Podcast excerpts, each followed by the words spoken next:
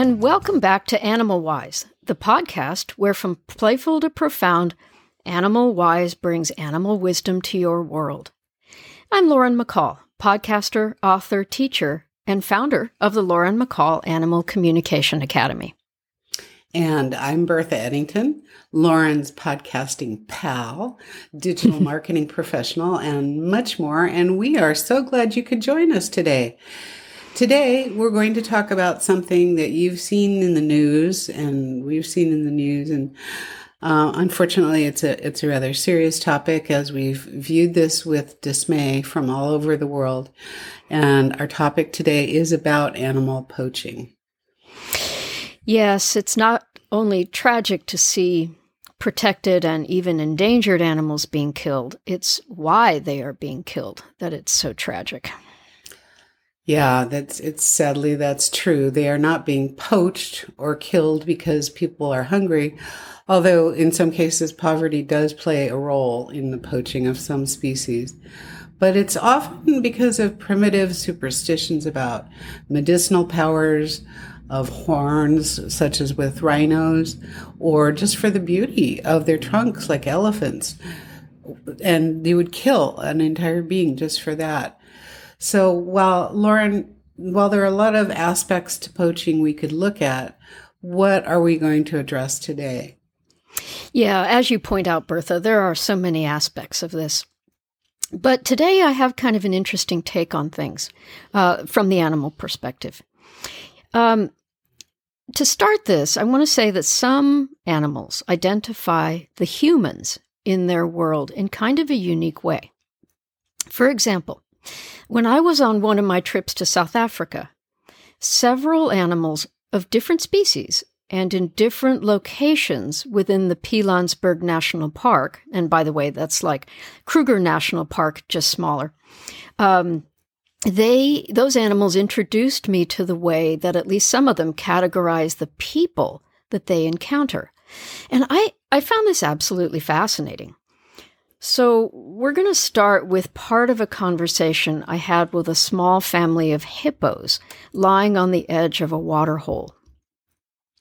And I began the conversation by asking, How do you feel about being in this environment? The hippo said, We love it here. It's safe and peaceful, and it's also rather beautiful. Our hippo energy is very different than many of the animals.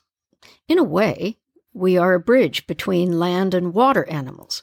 We can easily live and communicate with both. This is unique. I said, Yes, very.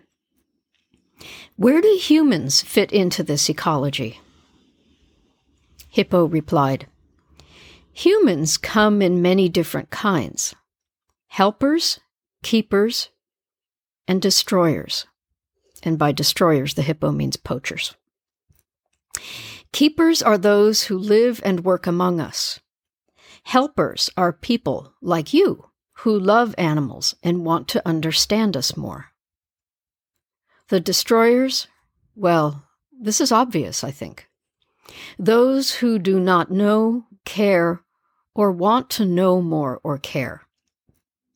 They see animals as a source to fill their own needs of course, these needs are not something that animals understand. And we cannot and do not understand why destroyers do what they do. I replied, It is hard even for helpers and keepers to understand. Hippo said, It's almost as if the destroyers are their own species, living in a world that is of their own creation. I suppose we all see the world in our own way. We choose to see beauty and try to be in harmony and peace. And we wish that for you too. I said, Thank you. And I send you peace and love for those of us who are helpers. So, um, Bertha, just to be very clear, helpers are people who are sympathetic and try to be in tune with the animals. The keepers are the staff who work in the game reserve, and the destroyers are the poachers. Yeah, I that's such an apt description of, of humans in general. And I, I think that the hippo is so on the mark about destroyers when he or she mentions that they see animals as a source to fill their own needs. So it's all about me. I, you know, that's the same with humans who hurt other humans. And again, it's all proof to me that we're all connected. Yeah, I think you're right. You know, and it's interesting. I guess the descriptions of keepers, helpers, and destroyers could also fit humans. So, is that theme of keepers, helpers, and destroyers universal with animals? Well, at least in this area, uh, more than one animal species I've spoken to identifies with those descriptions. So, for example, here's a conversation I had also in Pilanesberg National Park. Uh, this is a conversation with a beautiful uh, water buck, which is a type of antelope with uh, lovely long horns. So I said to the water buck, I was just talking to some hippos, and they told me about people as being helpers, keepers, and destroyers. Is this a concept that you are familiar with? The water buck replied, Yes, and we teach our young about this too. It helps us to explain that people are all different, some good, some bad. I asked, Is there an equivalent in the animal world? Waterbuck said, No, no. Even those of us who are eaten by others think that we are killed for a purpose, so we don't think of it as destruction. The need to survive is very basic and fundamental to life. It is not destruction, it is life giving. But with humans, we are not so sure. We think that the joy of destruction and killing, that they enjoy destruction and killing sometimes. But then there are keepers and helpers. Most of the people who come here are like that, but not all. I said, Yes, especially the humans who come at night, the poachers. Waterbuck said, Yes, I speak of them. Destroyers, their hearts are black. I said, Yes, we know of these people and try to stop them. Waterbuck said, Thank you. We will find a way to survive or not. Until then, we try to walk together lightly on the earth, and I encourage you to do the same. So, wow, that is that's it's so sad, and it's just packed with so many messages. Mm-hmm. Uh, you know, it, it's interesting that the water buck is you know comfortable with the cycle of life that we need to eat to live and and that's not a destruction that's uh, another thing and to take a life for any other reason than to stay alive alive yourself is really tragic for humans and animals it's just yes yes it is i think there were some nice messages in there and i particularly like you know walk lightly upon the earth mm-hmm. i love mm-hmm. that idea mm-hmm. um so I'd like to share one final brief conversation with a rhino, who, as we all know, are extremely endangered. And I really appreciate the words of this rhino as they they kind of signal the consequences of human actions. So I asked this rhino, Are you worried about poachers? The rhino replied, Yes, of course. We are very afraid of them. We seem to have no defense against you. I said, Well, I understand people are sometimes called keepers, helpers, and destroyers. Is that right? Rhino replied, Yes. We use it to determine which category people were. But now we are more suspicious. During the day, we are less worried. Nighttime is the problem. I said, I'm very sorry. there are many people working to stop the destroyers. It is a very difficult task. Rhino asked, Is it? I think the hearts of some people are very dark and selfish. In the wild, animals who are like that don't live long. Life is a cooperative effort. If you don't cooperate with each other, even other species, you die. It's pretty simple. I said, I agree, but a lot of people don't understand it. Rhino replied, Then maybe our best chance is that people will die out. We do not need you as a species on this planet. I said, No, but I believe we are here to learn like you are. Making mistakes can be an important part of learning. Rhino replied, The problem is that your learning, your mistakes, impact the entire planet in such a big way. I said, I agree.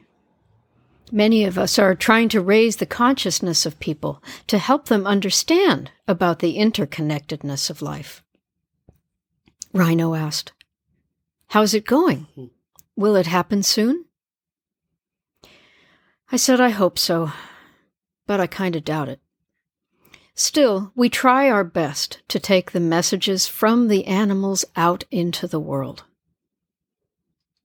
Rhino replied, Will that help? I said, You know, many people intuitively trust animals. They know that animals can be trusted to speak the truth. Rhino replied, Well, we have deceitful animals too, but they do not last long. Perhaps that will be the fate of some of your people too. I said, Perhaps, but we hope that change comes swiftly. The rhino said, We all do. That that is such a wow, tough tough conversation and and hard to hear, but it but it really is important. I mean, it's certainly not the first time um, that it's been proposed humans are not the most important beings on the planet, or in fact even necessary at all. Uh, still, I do believe that we are all interconnected, and the faster we embrace this concept, the faster our world will heal. Yeah, I I certainly agree with that, um, and certainly in this time, we uh, we've been wis- you know witness to a lot of um, division and fractiousness within the human world, which of course spills over in, into um, into our environment as well. You know, I kind of the way I see it is that humans as a species are truly blessed with a unique aptitude for creativity. And I think that it is within our gift to use that creativity to make the world a better place for all beings.